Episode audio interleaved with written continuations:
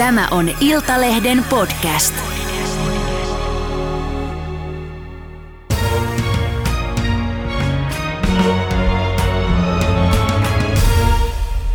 Venäjän sotatoimet Ukrainassa sujuvat surkeasti, rintama romahti Hersonissa ja moni sanoo nyt, että Venäjä ei voi voittaa hyökkäyssotaansa perinteisin keinoin Ukrainassa ja että tätä sotaa vain nyt pitkitetään tällä epätoivoisella liikekannalle panolla. Miltä tämä tilanne näyttää sinun silmiisi? Mitä sinä sanot? No kyllä se vaikea Venäjän kannalta se tilanne on. Että Ukrainalla on selkeästi nyt voiton avaimet ja, ja se voitto lähenee silloin, kun Ukraina äh, kykenee iskemään sinne äh, eteläiselle rantaviivalle, eli sinne Mariupolin äh, tasolle viemään se hyökkäyksensä. Että jos, jos sinne päästään Mustanmeren rannalle, niin silloin, silloin se käytävä Venäjältä Krimille katkeaa ja, ja silloin voi sanoa, että, että Ukraina on tavattoman lähellä voittoa tai se on se ratkaiseva isku heille. Ja Venäjän on vaikea nyt tehdä oikein mitään, että mitä he tekevät on liikekanalle panoa, joka näyttää siis siltä, että tehdään paljon asioita ja erityisesti vedotaan Venäjän kansalaisiin, että Venäjä on kuitenkin tekemässä asioita. Ja sitten samaan aikaan vilautellaan näitä Venäjän vallan äh, arsenaaleja, puhutaan ydinaseista, puhutaan joukkotuhoaseista. Äh, tavallaan korostetaan sitä, että Venäjä on kuitenkin vielä vahva, äh, vaikka nyt häviö saattaakin tulla. Mm. Puhutaan kohtaa ydinasearsenaliinista myöskin. Tämän liikekannallepanon jälkeen on arvioitu, että noin 700 000 venäläistä on jo lähtenyt Venäjältä. Ja, ja tätä liikekannallepanoa ja, ja nyt tätä surkeita sotaa ja asevoimia enenevässä määrin Venäjän sisällä myös kritisoidaan. Ää, niin mistä tämä sun mielestä kertoo ja, ja vaikuttaako tämä? Onko tällä mitään vaikutusta Putinin asemaan? No kyllä siis, no suurvallat ylipäätään niiden kannattaisi vetäytyä silloin, kun ne vielä voivat. Yhdysvallat vetäytyi Vietnamista, vetäytyi Afganistanista vuosi sitten. Neuvostoliittokin kykeni vetäytymään Afganistanista vähän kuin liian myöhään. Se oli yksi tekijä siinä, siinä arkussa, joka, joka sitten vei Neuvostoliiton romahdukseen. Mutta siis tietenkin, jos ollaan häviämässä se sotaa, niin panoksia on, on vähän niin kuin turha tuplata, koska se ei välttämättä siihen sodan kulkuun vaikuta. Mitä Venäjä ehkä tuossa laskee, on se omiin kansalaisiin vaikuttaminen. Kuten totesit, niin se saattaa olla vähän, vähän heikohkoa, mutta kuitenkin voidaan pakottaa miehiä rintamalla, niin kerrotaan pakkovallasta, pelosta – Eli, eli venäläiset muistaa, että heillä on presidentti, joka voi saada heidät tekemään suurin piirtein mitä tahansa. Ja sitten toisaalta vilautellaan näitä muita vallanrippeitä. Eli Venäjä haluaa nyt kuitenkin muistuttaa muita, että se ei ole kaikkea menettänyt, vaikka maailman silmissähän se on menettänyt aika paljon, saattaa olla menettänyt suurvalta statuksensakin. Sitten tämä demograafinen ongelma, Venäjähän muutenkin on jo, jo vanheneva maa, jossa väestö vähenee. Odotettavassa oleva elinikä ilman sotaakin oli aika lyhyt, erityisesti miehillä. Kun väki lähtee maasta, kun väki lähtee rintamalle, niin sitten tulee näitä tuotanto-ongelmia. Ja, ja siellä tuotannossa juuri on ollut niitä keskeisiä Venäjän menestykseen vaikuttaneita asioita, että Venäjä ei saa niin kuin uusia aseita – sillä on kyllä sitten väestöä ja miehiä rintamalla lähettää, mutta niillä ei ole aseita, niillä ei ole telttoja, niillä ei ole perustarpeita siellä. Ei koulutusta, ei osaamista niin. eikä motivaatiota. Juuri tämä motivaation puute varmaan se suurin. Ukrainallahan sitä on todella mm. paljon. Ja usein tämmöisessä sodissa, tänhän piti olla siis voimakkaan valtio hyökkäys heikkoon valtioon. Niin, niin usein tällaisessa sodissa saattaa käydä juuri vähän niin kuin päinvastoin, jos ei sitä mietitä kunnolla, jos ei sitä harkita kunnolla ja tämähän oli järjetön sota alun alkaenkin. Kyllä. Kun sota alkoi, puhuttiin hullun miehen strategiasta ja yhä hullummaltahan se vähän näyttää se touhu. Mm.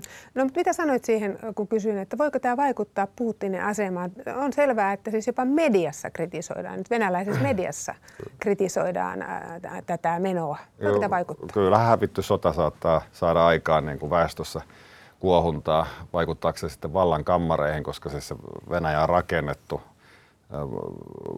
kovin muun yksinvaltaisen maan tavoin semmoiseksi korttitaloksi, jossa, jossa jos se huipulta lähtee asiat, niin, niin koko korttitalo ja siinä olevien ihmisten toimeentulo vaarantuu. Sitten se sotasyyllisyys, joka on, on suurta, niin pelko siitä, että mitä tapahtuu, jos Putin kaatuu, joudunko itsekin nyt sitten tilille näistä teoistani, kun olen ollut joku osa siitä, siitä sodasta ja siihen liittyvistä päätösketjuista ja komentoketjuista, niin, niin sekin varmasti vähän, vähän pelottaa. Että kyllä siellä vielä on sitä koossa pitävää pelkoa siellä järjestelmän sisällä, mutta usein tällaisissa tilanteissa, esimerkiksi kun Venäjä hävisi Japania vastaan 1905, kun Itämeren laivasto tuhottiin Tyynellä valtamerellä, niin, niin kyllä se johti sitten kouristuksiin Venäjällä parin vuoden sisään. Eli, eli kyllä varmasti tätä mietitään myös Venäjällä. Eli iso kysymys liittyy siihen, kuinka paljon Kremlissä pelätään ja luulen, että siellä pelätään enemmän esimerkiksi kuin Ukrainassa asioita tällä hetkellä. Mm. Ja, ja siellä tilillähän on tunnetusti muun muassa törkeitä sotarikoksia. Mm, kyllä. No miten tämä vaikuttaa nyt, kun Ukrainan presidentti Zelensky antoi eilen määräyksen, joka kieltää Ukrainaa käymästä virallisia neuvotteluita enää Putinin kanssa, koska tämä liitti nyt laittomasti nämä Ukrainalle kuuluvat alueet Venäjän. Mutta hän totesi, että Venäjän kanssa voidaan vielä neuvotella, mutta ei Putinin kanssa. Niin onko, onko tällä lausunnolla mitään merkitystä? No kyllä siinä selkeästi on, on se näkee myös Puolassa, että siellä on ruvettu niin käyttämään tätä termiä Putinin regiimi, Putinin hallinto, eli erotetaan Putin tavallaan siitä Venäjä-kysymyksestä ja vähän niin kuin laitetaan painetta siihen, että Putin syrjäytetään, koska sen jälkeen ehkä sitten niin kuin voitaisiin diplomaattisessa pöydässä saada jotain sellaista, mitä ei ole maastossa saatu. Että se on taktinen veto. Niin, ei löydä liinoja kokonaan kiinni, mutta tarjotaan niin, samalla. Ukrainan kannalta asia on siis aika saletti. Venäjä nyt on tehnyt mitä on tehnyt, eihän siinä tarvitse sitten neuvotella, kun Venäjä on säätänyt lakeja, jossa tiettyjä alueita on liitetty Venäjään, niin, niin tavallaan onko neuvoteltava. Ja toinen kysymys sitten liittyy siihen, että Venäjä pystyy lopettamaan sodan milloin vaan vetäytymällä näiltä miehitetyiltä alueilta. Uskotko, että Putin taipuisi tällaiseen? No siis, niin kuin sanoin, se olisi järkevää tuossa tilanteessa, koska nyt on kysymys siitä, miten tämä vaikuttaa Venäjään, eli siis Putinin valtaan sotahan on, piti pönkittää sitä, mutta nyt Kyllä. käykin toisinpäin, niin milloin poistetaan niin kuin haitta? Järkevä hallitsijahan poistaisi tällaisen haitan, ja kuten totesin, niin suurvallat on aikaisemminkin vetäytyneet, eikä niistä se sitten välttämättä ole tullut mitään suuria tappioita. Yhdysvallat lähti Vietnamista. Mm. Se muistettiin, se jätti arven, mutta, mutta Yhdysvallat oli kuitenkin vielä se suurvalta senkin jälkeen. Nyt Venäjälle voi käydä niin, että se menettää sen suurvaltastatuksen. Sen naapuritkaan ei enää tunnusta sitä sen valtaa. Ja nyt sitten Putin pyrkii uhittelemaan sekä kotimaassa liikekannallepanolla ja sitten suhteessa lähialueisiin, että Venäjällä olisi vielä olemassa joitain resursseja, mitä se ei ole käyttänyt. Ja ehkä siinä piilee se mahdollisuus siihen vetäytymiseenkin, eli, eli päätetään, että, että tässä nyt ei menestetty, kootaan voimia, sitten seuraava näytös tulee myöhemmin ja ja tämäkin on tietysti pelottava skenaario. Äh, eli itse näkisin, että se äh, todennäköisin skenaario on tällä hetkellä se heikkenevä Venäjän skenaario, joka on siis Suomenkin kannalta arvaamaton, koska sitten valtakamppailut ja muut semmoiset asiat saattaa silloin tällöin niin kuin ryöpytä ylitse äh, Venäjän länsirajalla. Mm. Eli mitä tehdään erilaisissa tilanteissa, kun Venäjä heikkenee, kuka kontrolloi ydinaseita – Eli sekään ei ole niin kuin semmoinen kauhean lohdullinen skenaario, mutta se on hyvin erilainen skenaario kuin se, että Venäjä olisi voittanut sodan. Ja siitähän me lähdettiin liikkeelle, että Venäjä kuitenkin siis kykenee Ukrainan nujertamaan. Ja nyt ollaan tässä tilanteessa, niin kyllähän vuodessa on tapahtunut aika paljon. Mm. Sä sanoit, että järkevä johtaja tässä tilanteessa vetäytyisi. Mm. Niin mikä Putin silloin on, jos hän ei toimi näin? No siis eihän tuo kauhean järkevää ole ollut. Eihän hän ole, eikä häntä koskaan olisi pidetty niin kuin isona strategina hän tarttui hetkeen ja ajatteli sen hetken olevan hyvin erilainen.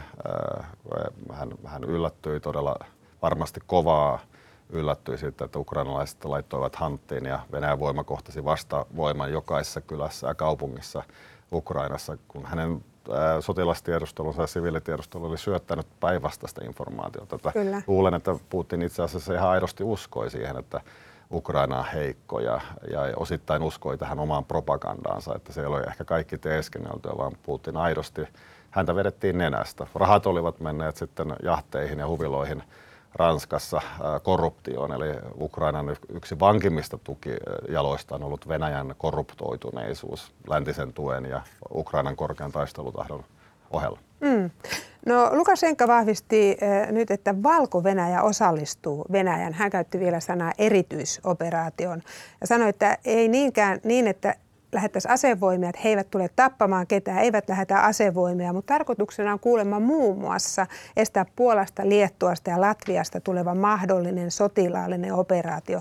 Ja mitä se tuollainen osallistuminen no, on? siis Valko-Venäjä sotilaallisesti on äärettömän heikko toimija. Valko-venäläiset ovat tehneet sapotointitöitä omassa maassaan niin, että ei sinne Ukrainan puolelle ole, oikeastaan päästy. Mutta valko on ollut tärkeä tässä logistiikassa, että Venäjän joukkoja pysty siirtämään niin. sinne Kiovan edustalle esimerkiksi. Niin valko on siis sallinut äh, itsensä käyttämisen sodassa. Äh, nyt Lukasenko puhuu äh, vähän, vähän niin kuin hädissään. Kovin monia eri viestejä sieltä tulee tällä hetkellä, että siellä niin kuin vähän tuetaan jopa Ukrainaa ollaan liittämättä näitä alueita tai hyväksymättä näiden liittämistä, mutta sitten toisaalta pari päivää myöhemmin Putinin pyytäessä niin suostutaan siihen ja tähän.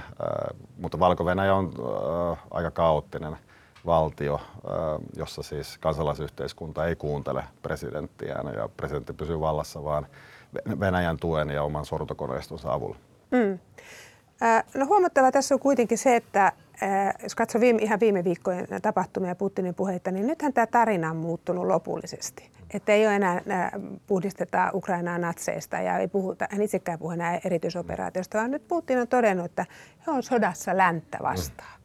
Toki aikaisemminkin sitä on sanottu, mutta mm. nythän, nythän kertoo tätä tarinaa näin. Niin minkä takia tämä tarina on muuttunut? No se liittyy siihen sodan oikeutukseen, eli se äh, denatsifikaatio – oli siis niin kömpelö käsite jo alun alkaenkin, että, että ei se niin kuin enää venäläisillekään kelpaa niin kuin oikeutetun sodan syyksi. Sitten, sitten käytetään sitä, mitä, mistä on aina puhuttu sitten lännestä, että länttä vastaan käydään oikeutettua sotaa ja sitten länsi nähdään turmeltuneena, meidät siis nähdään turmeltuneena ja, ja, ja perverseinä, äh, omituisina, uskon, usko, usko, äh, usko, usko, vailla uskoa olevina. Mm Uskon puutteisina. Niin, siis monella tavalla niin kuin omituisina hylkiöinä, jotka on syyllistynyt sitten historian saatossa rikoksiin, imperialismiin ja kolonialismiin. Siinä nostetaan Venäjän sisällä sitä oikeutetun sodan uskoa ja samalla sitten levitetään sitä joihinkin kolmansiin maihin, jossa, jossa vielä tämä länsi on kuitenkin tämmöinen mörkö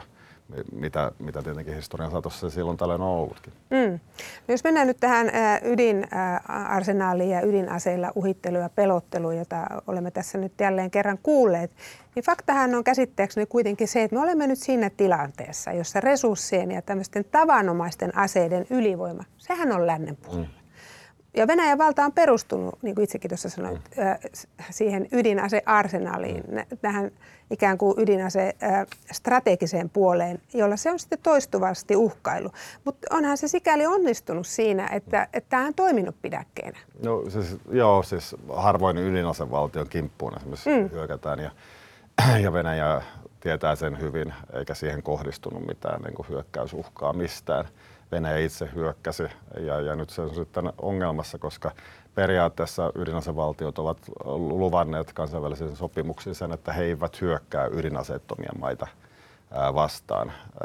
Se mahdollisuus tietenkin aina on ollut olemassa, mutta itse näkisin, että tämä on melko lailla tämmöistä pullistelua, että Venäjä muistuttaa siitä, että silloin ydinase. Tavallaan se on ihan järkevää, jos sota menee huonosti, niin tavallaan kun se konventionaalinen mahti häviää muiden silmissä, niin silloin muistutetaan siitä, mikä vielä on olemassa. Että Venäjällä on hyvin laaja, itse asiassa maailman suurin ydinasearsenaali. Niin muistutetaan siitä, mm. mutta tarkoittaako se sitä, että Venäjä ottaisi ne käyttöön? Itse näkisin, että se on kuitenkin epätodennäköistä kuin todennäköistä, mutta se, että me edes puhumme siitä, niin kertoo, että meidän maailman aika on kyllä aika väärin vajeroitu.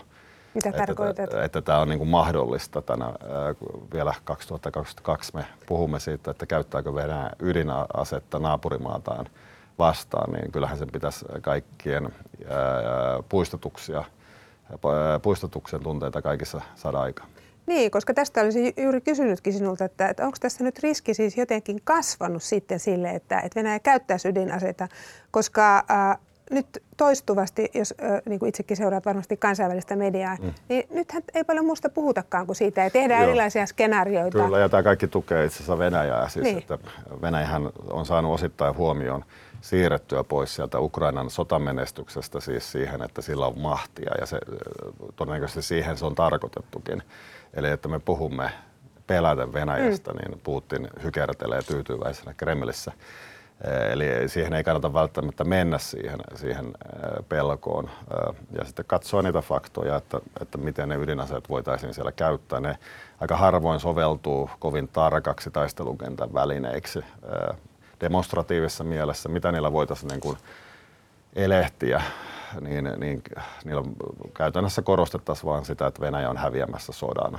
Niiden käyttö siihen tarkoitukseen ei ole kovin hyvä.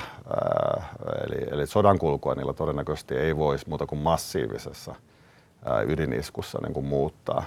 Ydinase on vaikeasti käyttöön otettavissa ja ja todennäköisesti Ukrainalla olisi tieto siitä kuitenkin päiviä ennen sen ydiniskun tekemistä. Mm. Ja silloin joukkoja siirretään ja, ja ne eivät ole silloin tuhottavissa ydinpommillakaan. Mutta olisiko tietoa esimerkiksi ihan vähän pienemmistä, että voisiko Venäjä käyttää niin sanottua taktista ydinasetta, semmoista, jossa olisi vähemmän tehokkaita taistelukärkiä mm. kuin esimerkiksi mannerten välisissä ohjuksissa, että, että niillä mm. voisi kuitenkin tuhota ja säteilyttää muutaman korttelin tai yhden sotilastukikohdan? Kyllä, ja tämä on siis, me puhutaan nyt maastosta, jonka Venäjä on käsittänyt olevan sen omaa maata, niin, niin miksi se haluaisi sitten ydinasetta käyttää omalla maaperällään. Et siinä ei tunnu olevan mitään järkeä, että haluaako Venäjä sitten oikeasti noin säteilytetyt Ukrainan lakeudet itselleen. Että se, se voisi nähdä sen aika tämmöisenä epätoivoisena viimeisenä tekona ja kenties Putininkin viimeisenä tekona sitten tässä sodassa. Ja Putin tietää tämän vallan hyvin. Hänellä pitää olla siihen jonkunlainen suostumus läheiseltä liittolaiselta Kiinasta. Kiina taas ei näe tätä mitenkään harmonisen maailmanjärjestyksen osana, että sitä tukea ei löytyisi kenties sen jälkeen. Ja sitten sitä seuraisi Kiinan, Venäjän karkotus ehkä YKsta, sitten seuraisi ehkä kansainvälisten salmien sulkeminen Venäjältä sitten seuraisi todennäköisesti konventionaalisia iskuja itäiseen Ukrainaan. Yhdysvallathan on väläytellyt tätä, tätä Venäjän Mustameren laivaston tuhoamista ja Yhdysvalloilla on se kapasiteetti ja kyllä se Venäjälläkin tiedetään. Eli kun puhutaan ydinaseista, pitää aina muistaa, että ne on tämmöinen tämmöinen valtava mielipeli ja, ja niillä siis voidaan säikytellä ja pelotella – ja siinä liittyy paljon semmoisia psykologisia komponentteja, mitä nyt Venäjä on ottanut käyttöön jo tässä vaiheessa, Kyllä. kun se väläyttelee tätä. Ja, ja, mutta sitä voidaan myös hallita sitä, sitä mielipeliä. Eli, eli kun Venäjä uhkaa sillä, niin muut uhkaa takaisin. Ja luulen, että nämä vastatoimet on Venäjälle tehty aika ää, tiettäväksi, mitä siitä seuraa. Eli näkisin, että tämä, tämä niin kuin kuitenkin tämä lukko, takalukko niissä ydinaseissa pidetään tietenkin sitten on se riski, että niitä oikeasti sitten käytetään, mitä sitten tehdään, miten siinä tilanteessa mm. toimitaan. Se liittyy vähän siihen, minkä tyylinen se ydinisku on, tapahtuuko se Ukrainassa, missä se Ukrainassa tapahtuu, isossa kaupungissa vai, vai taktisella tasolla siellä Itä-Ukrainan taistelukentällä. todennäköisesti nämä ei johtaisi kuitenkaan mihinkään siis sellaiseen Ukrainan lamaantumiseen nämä ydiniskut, jos ei ne ole tavattoman massiivisia. Ja, mutta onko Venäjällä kanttia? En usko, että sillä on kanttia tavattoman massiivista ydiniskua Ukrainaan tehdä. Mm. No, jos ajatellaan, eletään tämmöisessä prosenttimaailmassa, niin onko siis, pystytkö sanomaan sitä, että jos ajatellaan prosenteissa, että onko tässä nyt riski kasvanut montako prosenttia? On se, on se kasvanut, että kun niistä puhutaan, jos sekin, että yleensä niistä ei puhuta, johtuen siitä, että, että, että se on hyvin latautunutta niiden käyttö. Ja, ja se on vähän sama, että, että jos otat aseen esiin, niin sun pitää olla ää, kyvykäs käyttämään sitä, muuten, muuten sitten ei ole mitään hyvää seuraa. Se saattaa johtaa niin kuin omaan ää, harmiin. Ää, mutta tuossa yhteydessä niin selkeästi se on kasvanut, kun niistä puhutaan. Ja Venäjästä on, Kuinka paljon? Miten se no, sen kasvun? Niin nuo viisaammat ydinaseekspertit on määritellyt sen sinne 5 prosentin luokkaan, joka on aika korkea. Ää, ei se niin korkea koskaan ole ollut. Ja siihen liittyy se taktisen ydinaseen käyttö. mutta onko sitä Venäjälle hyötyä, niin sitä en usko. Ei se muuttaisi sodan kulkua semmoinen demonstratiivinen. Se vaan alleviivaa sitä, että Venäjä on hävinnyt sodan. Ydinaseita on kerran käytetty. Niitä käytettiin siis Japanissa, Hiroshimassa ja Nagasakissa ja niitä käytettiin lopettamaan voitokas sota. Se, ja se oli ihan loogista, vaikka se oli kauheaa tietenkin aamuruhka-aikaan, kun pommit laitettiin kaupunkeihin. Mutta se hyödytti Yhdysvaltoja siinä, että sen ei tarvinnut tehdä isoa operaatiota Japanin pääsaarille, eli siellä säästettiin, ja tämähän on ollut se oikeutus aina, että tavallaan yhdysvaltalaisia henkiä säästettiin siinä. 200 000 ihmistä about kyllä, oli. Kyllä, se oli se laskelma silloin, ja ja voitokkaan sodan lopettamiseen, siis antautumisen saamiseen, niin, mm. niin Yhdysvallat sitä käytti. Voisiko Venäjä käyttää sitä hävityn sodan kunniakkaaseen lopettamiseen? Ainakin tuo kunniakas sana jotenkin tuntuu siinä, siinä hyvin vaikealta, että miten se Venäjän mahtia toisi esiin, että se jopa käytti ydinasetta, mutta silti se joutuu niin kuin ainakin osittain vetäytymään Ukrainasta. Mm. No tuossa viittasit, että, että jos, jos nyt Venäjä tällaisiin toimiin ryhtyisi, niin Yhdysvallat on tosiaan ilmoittanut, että seuraukset olisivat katastrofaaliset ja he ovat kuulemma käyneet keskusteluja sinne mm. Moskovan suuntaan, että julkisuudessa ei edes ole kerrottu, että mitä he tekisivät, mm. mutta viittasit tähän Mustanmereen. Mm. Mutta sehän olisi jo vakava tilanne silloin, jos, mm. jos äh, lähdettäisiin äh, NATO-voimin tai amerikkalaisvoimin tuhoamaan. Mm, se kaukovaikuttamalla tuhotaan venäläisiä. Sittenhän meillä alkaisi aikamoinen Joo, no siis, no, kun se polku sinne olisi nimenomaan tuo, niin, niin siinä, siinä, siinä toive on, että se pysyy siinä. Ja sillä viestitään Venäjälle, että älkää tehkö sitä. Äh, mutta tietenkin siitä, sitten, jos Venäjä käyttää ydinasetta, siitä seuraa näitä asioita ja sitten katsotaan Venäjän kanttia eskaloida sitä siitä siitä niin kuin ylitse. Tällä hetkellä Venäjän konventionaalinen aseellinen voima on sidottuna Ukrainaan ja, ja se on siellä henkitoreissaan. Mm. Venäjän lähtö kolmanteen maailmansotaan olisi hyvin epäedullinen tuossa asetelmassa. En, en usko, että Venäjä kuitenkaan niin itsemurha-altis on. Ja kyllä siinä vaiheessa sitten joku, joku kun toivon, että Putin, jos hän, häntä kiinnostaa painaa ydinasenappia, niin, niin joku – on innostunut Putinin päiviltä saattamaan. Et se on sen verran iso kynnys kuitenkin siihen ydinaseisiin. Ja sitten sen jälkeen luulen, että, että kyllä Moskovassa niin joku näkee, että hänen hetkensä on koittanut tässä tilanteessa. Ja, ja siinähän on pääsylippu Venäjän presidentiksi. Ja kyllä se varmaan motivoi siellä jotakuta. Mm. No tiedetäänkö me edes siitä, että minkälaisessa kunnossa, toimintakunnossa Venäjän ydinaseet on? E, e, Tämä konventionaalinen sota nyt tosiaankaan on mennyt, eikä ollut sellaisessa kunnossa kuin on kuviteltu, eikä joukot. Niin tiedetäänkö me edes näiden kunnosta? No siinä on tiettyjä epäilyksiä. Tietysti ydinaseitahan ei ole testattu mm. pitkään aikaan. Ja, ja, ja se ydinasetietotaito on ruostunut. Ne ihmiset on haurassa tai pitkällä, pitkällä eläköityneitä, jotka tietävät oikeasti konkreettisesti ydinaseiden käytettävyydestä maailmassa. Ja sama tilanne on Venäjällä. Todennäköistä nyt Venäjällä on se, että se tekee demonstratiivisia ydin, ydinaseisiin liittyvää kokeiluja, esimerkiksi ydinohjuksien mm. testaamista. Niin. Ja, ja se olisi ensin, ensin Kyllä, sillä niin näytetään se, että ydinaseet ovat kunnossa – myös itselle näytetään, että ne on kunnossa ja maailmalle. Ja tavallaan niin kuin vahvistetaan sitä Venäjän viimeistä oljenkortteja, sen viimeistä suurvalta oikeutta, eli ydinaseiden olemassaoloa. Eli tällaista tapahtuu. Sitä tapahtuu myös siellä, siellä pohjoisilla alueilla, Suomen lähialueilla. Koet, kokeillaan tämmöisiä konseptiaseita, näitä tuomiopäivän aseita, ja, ja tietenkin ne pelottavat Suomessa, mutta me ei siihen helppoon ansaan kannattaisi mennä, koska siis Venäjä pyrkii pelottelemaan meitä, niin silloin ei kyllä, kannata kyllä. pelätä. Pelottelemaan aiheuttaa hämmennystä ja epävarmuutta. Mm. Eduskunnassa kuitenkin kyseltiin jo eilen, että pitäisikö kriisitietoutta levittää suomalaisille jopa tämmöistä joditablettien käyttöä myöten. Niin onko tässä nyt joku muuttunut sitten suomalaisten turvallisuuden kannalta? No totta kai siis äh, kylmän sodan ajalla tätä kriisitietoisuutta oli. Äh, siihen liittyvää tietotaitoa. Sitä ei ole pitkään aikaan niin kuin ollut ja, ja, ja totta kai uhkaavassa maailmassa pitää siis se kriisitietoisuus olla oikealla tasolla, mutta se ei saa olla niin kuin sillä tasolla, että me lamaannumme, vaan sillä tasolla, että tässä voidaan tehdä asioita yhdessä liittolaisten kanssa. Ja, ja tämä on tärkeä osa sitä, että ei se ole semmoista lamaannuttavaa valmistautumista, niin kuin 80-luvulla se oli niin kuin, ydintalveen, vaan, vaan siihen, että, että tilanne on erilainen nyt tässä. Että pitää aina mieltää se, että, että tässä ei ole maailmansodasta nyt kysymys, vaan siitä, että käyttääkö Venäjä ydinasetta heikoille jäädessään Ukrainassa. Se on eri skenaario kuin suurvaltojen yhteenotto.